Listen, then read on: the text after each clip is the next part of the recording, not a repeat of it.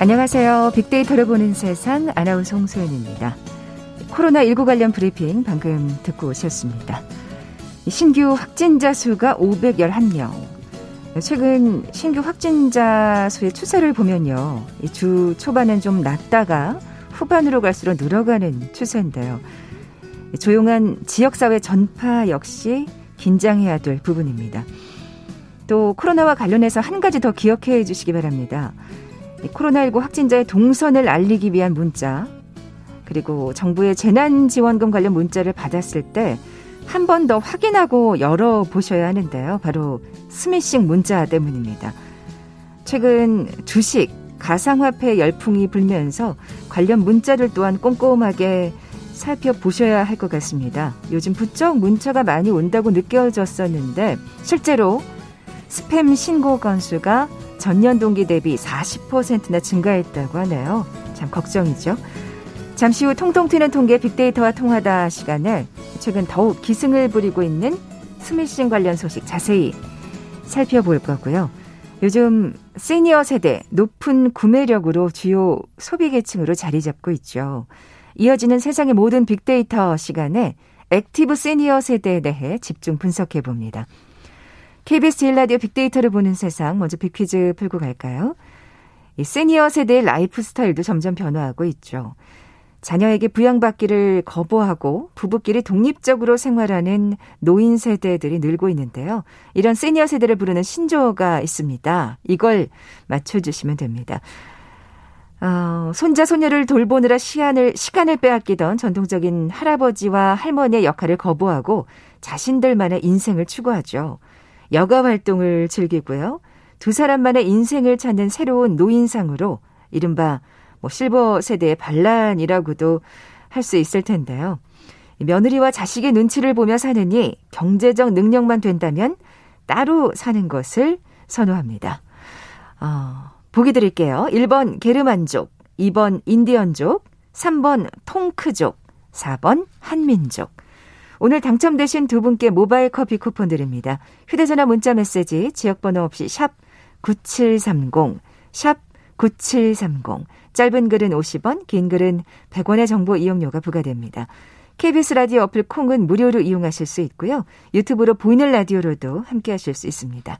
방송 들으시면서 정답과 함께 다양한 의견들 문자 보내주십시오.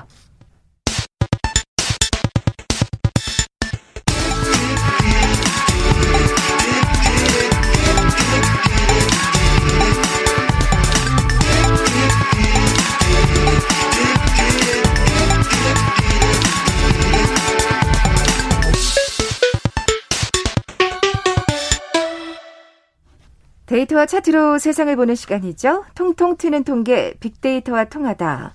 디지털 데이터 전문가 김원식 박사 나와 계세요. 안녕하세요. 네, 안녕하십니까. 자, 앞서 말씀드린 대로 요즘 피해가 늘고 있는 스미싱에 관해 얘기 나눠볼 텐데 저희가 이거 빅퀴즈로도 한번 내드렸어요. 아, 스미싱. 네. 예, 그 의미부터 짚고 넘어갈까요? 맞습니다. 뭐 처음에 들으면 배구의 스매싱 아니냐 이렇게 생각할 수 있는데요. 네. 네, 배구 좋아하시는 분들은 그러실 예, 수도 있겠네요. 예.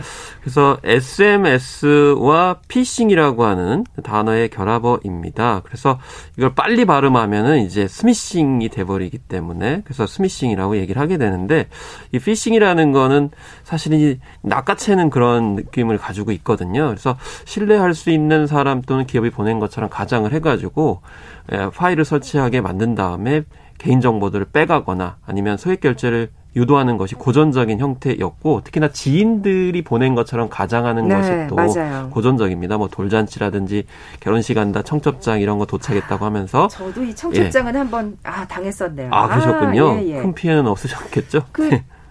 저로 인해서 제가 매개 매개가 돼가지고 또 막 그 청첩장이 막 날아가는 날아가고. 예 이런 상황이었었어요. 네. 신뢰성이 네. 굉장히 평소에 많으셨나 봐요.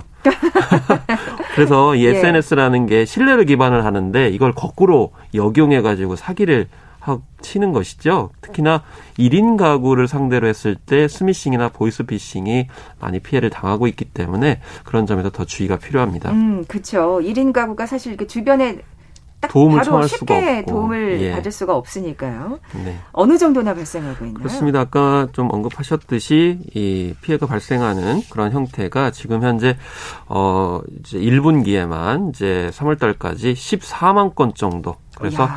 예, 작년보다 40% 이상 증가를 했고요. 특히나 금융 관련 소비자 상담 통계를 보면은 지난해 3월에 비해서 222%나 관련 소비자 상담이 늘어났는데 그 가운데 바로 해외 결제 승인 스미싱 문자가 아, 제일 많이 상담 네. 아, 그런 사례였다고 이렇게 보고가 되고 있습니다. 그, 또 요즘에 새로운 거는 네네. 네.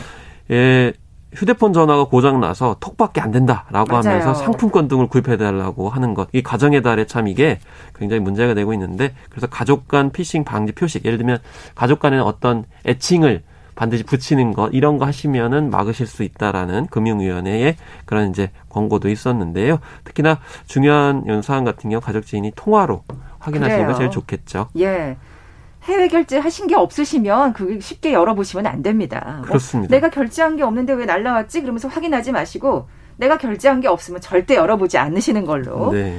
자 그러면 그 지금 유형을 가장 요즘 유행하는 유형을 얘기를 해주셨지만 네. 그 다른 유형에 네. 대해서도 좀 알아두면 네, 참고가 될 것 같아요. 고전적인 예. 유형부터 최근에 그 시류에 부합을 해가지고 참 사기꾼들 머리 많이 쓰는데요. 아, 그러니까요. 정말 정말 정말 진화하는 것 같아요. 네, 네. 참 그런 머리를 다른 데 썼으면 좋겠다는 생각이 들 음. 정도인데 이 택배 문자로 위장한 스미싱 문자도 많이 있죠. 네. 예, 그래서 예, 이런 게 있고 그다음에 한국 도로공사를 사칭한 문자 과징금이 이제 부과된다라고 하면은 참돈 문제이기 때문에 그렇죠. 무심코 이게 볼 수가 있는데 아니 놀라서 바로 클릭해 네. 보시죠. 네. 그런데 이제 한국도로공사에서는 알림을 더 한 번 보낼 뿐만 아니라 차량의 번호라든지 차주 이름을 상세하게 적어가지고 알림을 하고 있기 때문에 그냥 무차별적으로 아무한테나 이렇게 낚시 음, 음. 뿌리듯이 하는 그런 문자는 아, 보지 않으셔야 되고요. 또 요즘에 또 코로나 때문에 역학조사로 위장한 문자 클릭하면은 질병관리청 홈페이지로 뭐 이렇게 들어가야 되는데 그렇지 않은 어플 이런 거 주의하셔야 되고요. 또 할인을 해주겠다. 또 지인들의 아까 축하 문자도 대체적인 유형이라고 볼 수가 있겠습니다. 네. 그리고 참 이제 국민건강보험 이 관련해 가지고 환급 기간 에 부합을 해가지고 이런 아, 스믹싱도 있는데요. 아, 저 같은 경우도 뭐 이번에 5천 원 정도 이렇게 환급이 됐더라고요. 그렇기 때문에 사실은 이 저는 공지를 못 받았어요. 음. 공지를 못 받았는데 통장으로 자동했기 때문에 이, 이 국민건강보험공단이 그렇게까지 친절하게 해주지는 않습니다. 그렇기 때문에 네. 지금 국민건강보험공단을 교묘하게 디스하시는 것 아, 같은데. 그랬나요? 아, 저 그 뜻은 아닙니다. 어쨌든 그 그게 항상 문제인 것 같아요. 그러니까 단축 URL 주소가 네. 이런 약간 그 수상한 네. 문자들은 단축 URL 주소를 네. 누르라고 하잖아요. 네, 그렇죠. 네, 네. 그래서 이 공단 같은 경우는 이 문자 메시지나 개인 메일 등으로 환급금 신청 안내를 하지 않습니다. 어, 환급금 그렇군요. 확인 요망, 환급 기간 신청 안내, 환급금 신청 마감 이런 거는 다 가짜예요. 아, 그렇기 알겠습니다. 때문에 주의하셔야 되고 또 아까 말씀하신 대로 국제 발신, 국외 발신 이런 것 같은 경우에는 스미싱일 확률이 굉장히 높다. 왜냐하면 국내 기관인데 왜 국제 발신, 국외 발신을 하겠어요? 아니, 또 국제 발신이라 그러면 또 무슨 일인가 해가지고 또 걱정돼서 눌러보시는 분들이 있어요. 어, 그러니까 요즘에 예, 또 예. 글로벌 시대이고 또 온라인으로 다 연결돼 있다 보니까 그런 점에서 또 국제 발신, 국외 발신에 대해서 좀 관심을 더 환기시키다 보니까 이렇게 무심코 누를 수 있는 점 주의하셔야 되겠습니다. 네. 그리고 또 재난지원금 같은 경우도 예, 예. 있습니다. 그래서 4차 재난지원금 지원 대상이다라고 해가지고 예, 누르게 만드는 그런 형태인데 어, 사실 앞으로 또 이제 재난지원금에 관련돼서 여러 가지 또 자영업자라든지 이런 분들한테도 여러 가지 많이 나오고 있기 때문에 네. 야, 좀 우려되는 게 좀 약간 좀 이런 맞춤식으로 하지 않을까 음. 뭐 이런 우려가 되기 때문에 그렇죠. 사실 이건 재난지원금 문제 같은 경우에는 현재 진행형이기 때문에 네. 훨씬 더 좀 경각심을 가지셔야 될 것 같아요. 그렇습니다. 네. 그리고 최근에 고용노동부를 사칭해서 지원금 지원 대상자 혹은 긴급고용 안정지원금 대상자 같은 위장용 아, 그런 스미스윙이 많이 예, 이제 발견이 되고 있고요. 또 5월은 종합소득세 신고 기간입니다. 이제 5월 아. 31일까지 해야 되는데 예, 그래서 종합소득세 환급금 대상자다. 아니 이게 신고를 하지 않는데 어떻게 대상자가 되나요? 맞아요. 또 국외 발신이라고 또 앞에 이렇게 어, 단어가 이제 들어가요. 그래서 금액 확인하시고 수령해 가시기 바란다. 아, 이거는 자신이 이렇게 직접 하지 않으면은 이게 알아서 이렇게 환급금을 주지는 않거든요. 그렇기 때문에 이런 특히 돈을 이제 환급한다는 어, 그런 미끼로 아니 이게 현혹이 되게 쉽죠. 네. 사실 뭐 환급을 해준다는데. 아 이게 엄청나게 많은 액수가 아닌데 대부분은요. 네, 네. 그 때문에 여기에 어 이게 현혹이 돼가지고 참 당한다는 게 너무 가슴이 아프죠. 네, 어쨌든 URL 단축 번호를 누르기에 앞서서 한 번 더 생각하시는 거. 예, 이런 키워드에 중심을 두셔야 네. 되고 국외 발신, 국제 발신 특히나 음, 주의하셔야 됩니다. 꼭 기억하셔야겠습니다. 네. 이번에는 좀 신종 스미싱 문제로 넘어가 볼게요. 네. 자, 이제는 이 주식 가상화폐 열풍이 불면서 이와 관련된 또 스매싱 문자가 생겨나는군요. 이게 이제 네. 사기라는 것이 대체적으로 알 듯 모를 듯 그러면서도 새롭게 뜨는 분야인 경우에 이런 이제 사기 행각이 많이 벌어지게 되는데 사실 암호화폐에 관련돼 가지고 제 주변에도 어 이게 굉장히 뭐 증가율이 높고 뭐 가격이 있다 보니까 이쪽에 관심 있는 분야 분들이 상당히 많이 네. 있거든요. 네. 근데 여러 가지 어떤 사기 행각 심지어 다단계 사기도 지금 이쪽에 많이 부각이 되고 있는데 스미싱도 실제 데이터를 보니까요. 이 과학기술정보통신부와 경찰청의 관련 모니터링에 따르면 최근 3개월간 32건이 발견이 됐는데 이게 지난해 한 해 동안의 적발 건수인 41건에 육박하는 숫자입니다. 아, 1분기에만. 예. 그렇기 때문에 이제 앞으로 더 많이 발생할 거라고 그렇겠죠. 보겠고요. 그 다음에 관련 업체에서 조사를 해보니까 이제 확실한지 않지만 의심되는 데이터 아, 한 가상화폐 같은 경우가 이제 급등한 2월 중순부터 스미싱 탐지가 2만여 건으로 증가를 했고 3월 중순에는 7만여 건으로 그래서 한 3.5배 정도 증가한 것으로 이제 보고 있어서 음. 그만큼 지금 구체적으로는 드러나지 않았지만 아마 굉장히 이제 사기를 당하신 분들이 꽤 있을 것으로 그러니까요. 이렇게 짐작이 되고 있습니다. 네, 워낙 그러니까 사실 지금 투자를 하고 계신 분들도 있고 그러니까 그 투자에 네. 관심이 있으신 분들도 있으니까 뭔가 이렇게 투자해라라고 이런 어떤 문자가 오면 또 관심이 가서 네. 클릭해 보실 수도 있는 거잖아요. 네, 예, 예. 그렇죠. 예. 특히나 이제 어 구체적으로 보면 어떻게 이루어지는가 이렇게 보면은요. 스미싱을 이제 과상화폐에서는 통상 문자로 특정 거래소에 로그인 알림을 이제 사칭을 합니다. 그래서 다른 IP에서 로그인 됐다. 저도 사실 이 다른 IP에서 로그인 됐다 그러면 굉장히 민감하게 반응을 하거든요. 그럴 수밖에 없죠. 이게 네. 지금 어 해킹이 됐단 말인가? 그렇죠. 뭐 이렇게 그렇죠. 할 수밖에 없잖아요. 그러면서 이제 가짜 거래소 링크를 이제 보내주고 거기에 다시 입력을 하라 이렇게 이제 하는 거죠. 그러면 그걸 클릭을 하게 되면 일단 악성 코드가 설치가 되게 되고 아. 예. 가래 가상 자산이 설치되는 것인데 이 가짜 사이트에 당연히 이제 접근하게 해가지고 예, 가짜 사이트의 계정의 아이디와 비밀번호 그리고 일회용 비밀번호 생성기로 통한 인증번호를 이제 입력하게 만드는 거죠. 음. 그래서 어떻게 또 이제 털어가냐면 보유하고 있던 아, 암호화폐 A를 해킹범이 그거를 매도를 합니다. 그리고서 다른 가상화폐로 바꿔가는 거예요.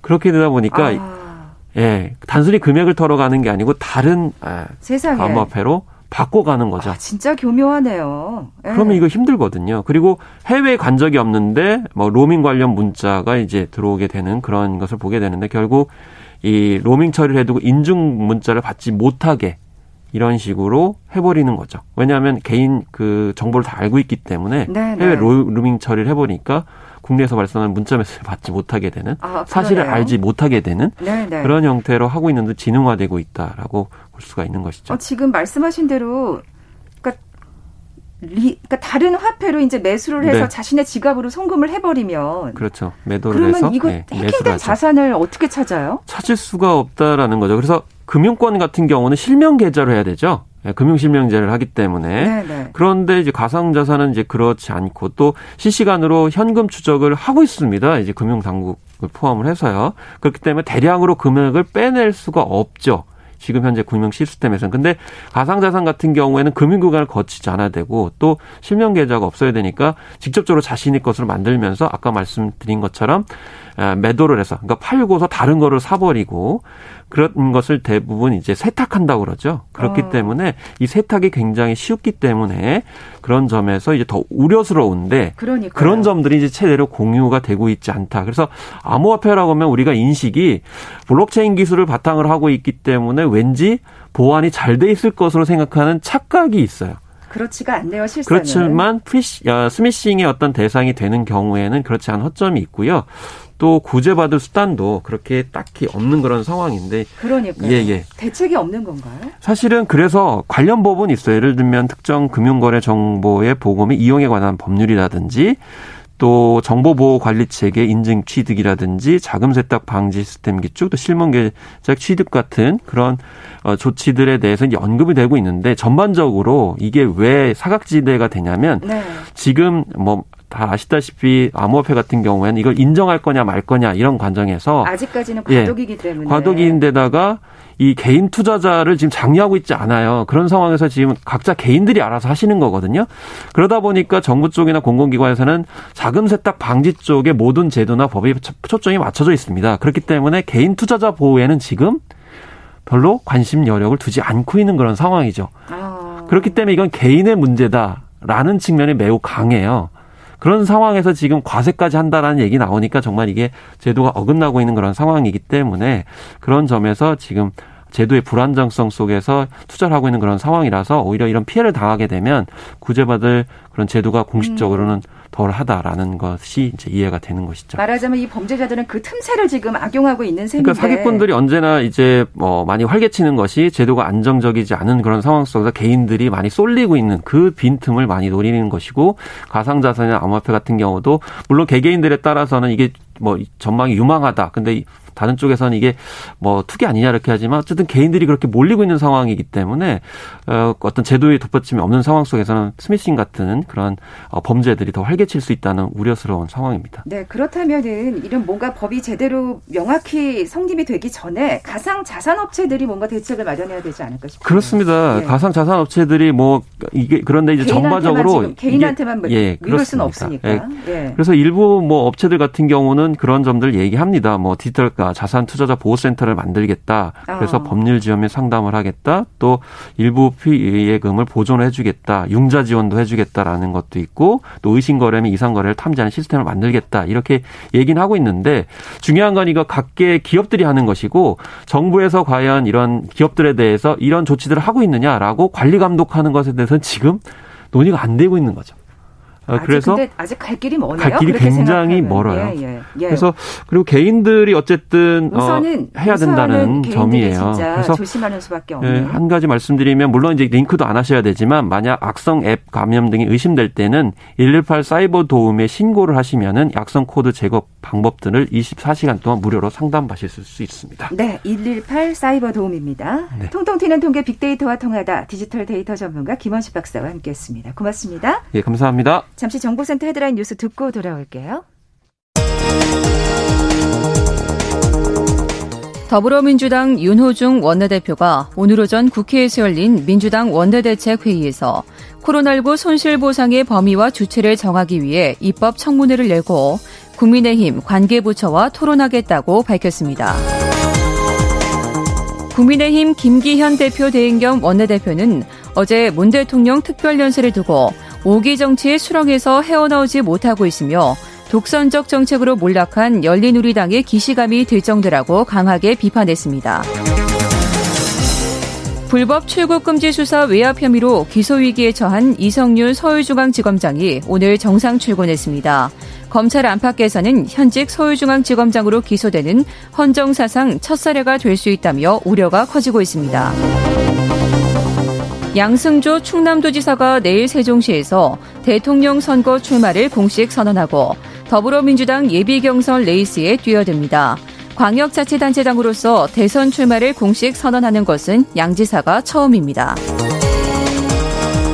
2020년 5월부터 올해 2월 24일까지 종교시설 코로나 집단 감염 등록 사례를 분석한 결과 전체 종교시설 집단 감염 건수는 54건으로 이 중 51건이 개신교회에서 나와 절대 다수인 것으로 파악됐습니다. 지금까지 정보센터 뉴스 정한나였습니다.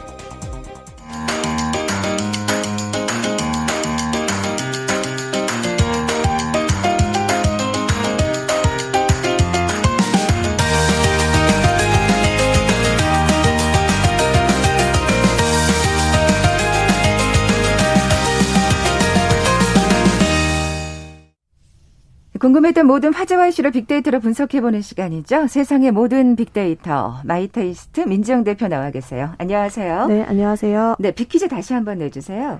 네, 오늘 active senior 세대와 관련된 이야기를 나눌 텐데요. 시니어 세대의 라이프 스타일도 점점 변화하고 있습니다.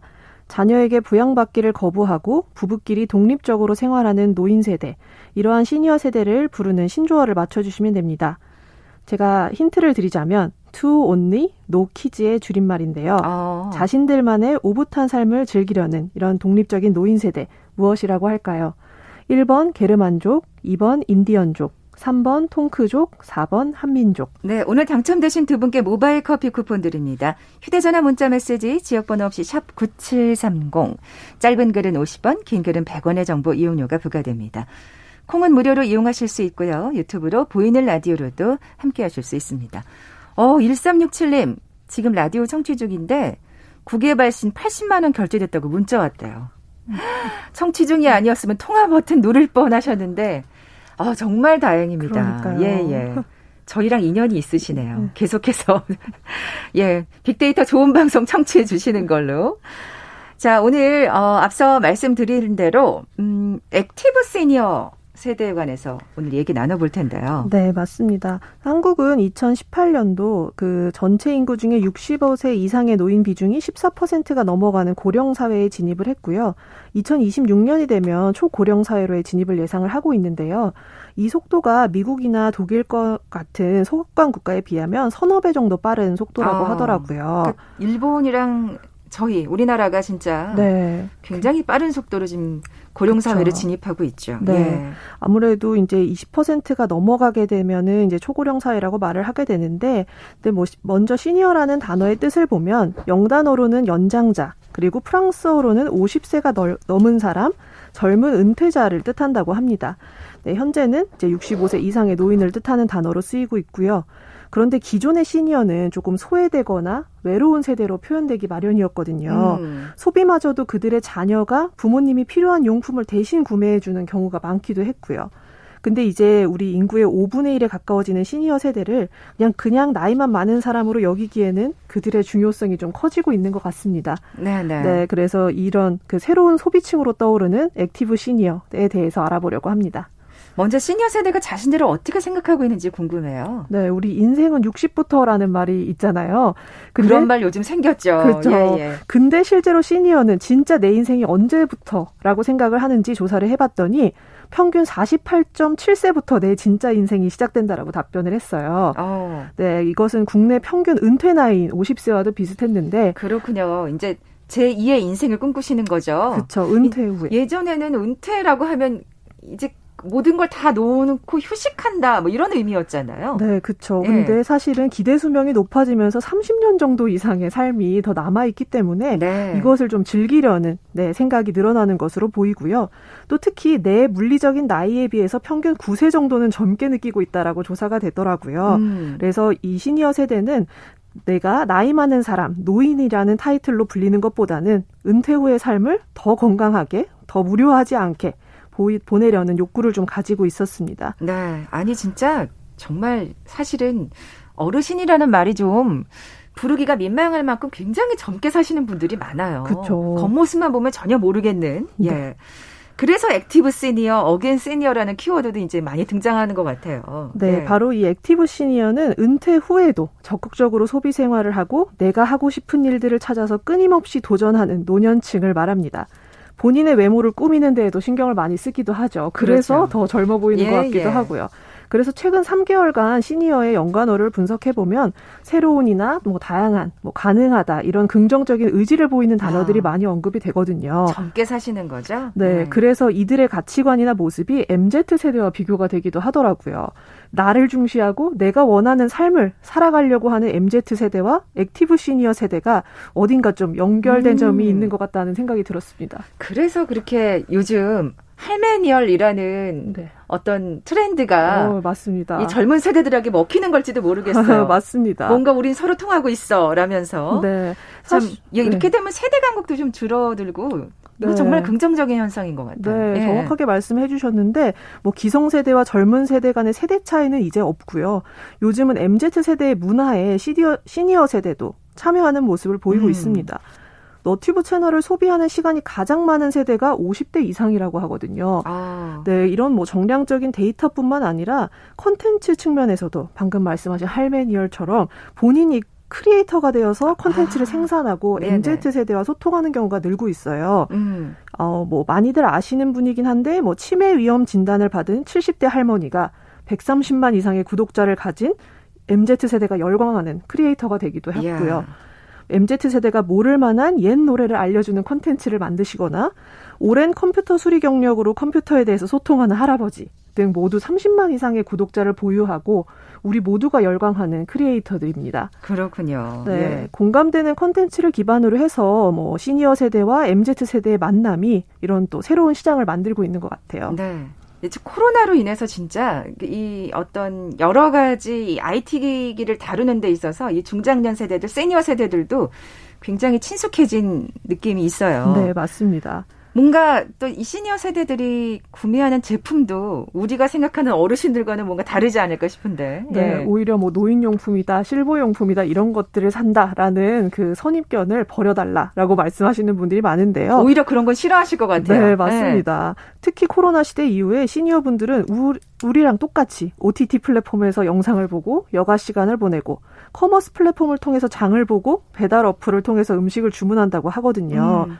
네, 올해 1분기 앱 이용률 분석을 보면 10대에서 60대까지 커머스 플랫폼 이용하는 상위권 순위가 정말 똑같더라고요. 아, 네, 역시 그래요? 네, 시니어 세대도 정말 뭐 세대 간의 차이 없이 스마트 라이프를 즐기고 있는 것을 알 수 있었고요. 네, 네. 또 하나의 관심 분야는 주거나 인테리어였는데 MZ 세대와 공통점이 1, 2인 가구를 위한 인테리어에 관심이 있다는 거였거든요. 아, 그러니까 진짜 음, 홀로 사시는 분이나 이렇게 두 분이 사시는 네. 오늘 우리가 비퀴즈에서도 언급했습니다만 네. 예, 예. 맞습니다. 뭐 차이점이라면 MZ 세대는 인테리어 소품에 관심이 많다면 시니어 세대는 공간을 내가 원하는 대로 개조하는 데 관심이 많다라는 것이 좀 차이가 있었고요. 어, 그렇군요. 네, 자녀가 네. 떠난 방을 뭐 서재나 개인 영화관 등으로 적극적으로 공간 개조에 아. 나서는데 관심을 보였습니다. 그래서 이 공간 개조에 더 관심을 보이시는 음, 네. 네, 네.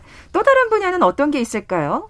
아무래도 그러니까 나이가 있으시니까 건강 쪽에 또 관심을 갖지 않을까 싶은데. 네, 네, 뭐 당연히 우리가 나이가 들면서 건강이나 안전에 신경 쓰는 것은 뭐 맞는 말이긴 한데요. 실제로는 의료 요양 서비스를 필요로 하는 뭐 시니어 세대의 비율은 12%밖에 되지 않기 때문에 어. 네, 오히려 뭐 야외 운동이라든지 다른 세대와 마찬가지로 피트니스 기구나 기기 서비스 역시 시니어에서의 그큰 지출을 하는 영역 중에 하나였습니다. 음. 그러나 뭐 강도 높은 운동이 아니라 적절한 운동이나 다치지 않는 운동 콘텐츠에 좀 관심이 많으셨고요. 네, 네. 네, 뭐 젊은 세대의 전유물이라고 느꼈던 패션 영역도 굉장히 관심을 가지는 분야였는데 업계 역시 멋진 시니어에게 큰 관심을 가지고 또 시니어 모델들의 활동도 다양해지면서 뭐 SNS의 해시태그가 10만여 건이 넘어가면서 젊은 세대들과 소통하는 모습을 보였습니다. 저희 프로에서도 그 시니어 모델들을 여러 번 소개시켜 드렸는데 진짜 근사하세요. 네, 맞습니다. 네, 예. 이렇게 구매력과 시간 여유까지 가진 액티브 시니어에 대한 우리들의 또 관심이나 뭐 이해가 좀 필요할 것 같네요. 갑자기 또 윤여정 씨의 또 멋진 패션 감각이 또 떠오르기도 하네요. 네. 저 오늘 또 우리 액티브 시니어에 관한 어떤 그러니까 그간의 선입견을 또 없앨 수 있는 좋은 시간이었습니다. 세상의 모든 빅데이터 마이테이스트 민지영 대표와 함께했습니다. 고맙습니다. 네, 감사합니다. 자, 오늘 빅퀴즈 정답은 3번 통크족이었죠. 모바일 커피 쿠폰 받으실 두 분입니다. 앞서 소개해드렸던 1367님 정말 다행입니다. 그리고 4165님 제 얘기라고 하셨어요. 통크족이. 강릉 옥계에서 산불 환경 감시원으로 일하고 있는데 두 남매 결혼시키고 귀촌하셨다고. 화이팅입니다. 두 분께 선물 보내드리면서 물러갑니다. 내일 뵙죠. 고맙습니다.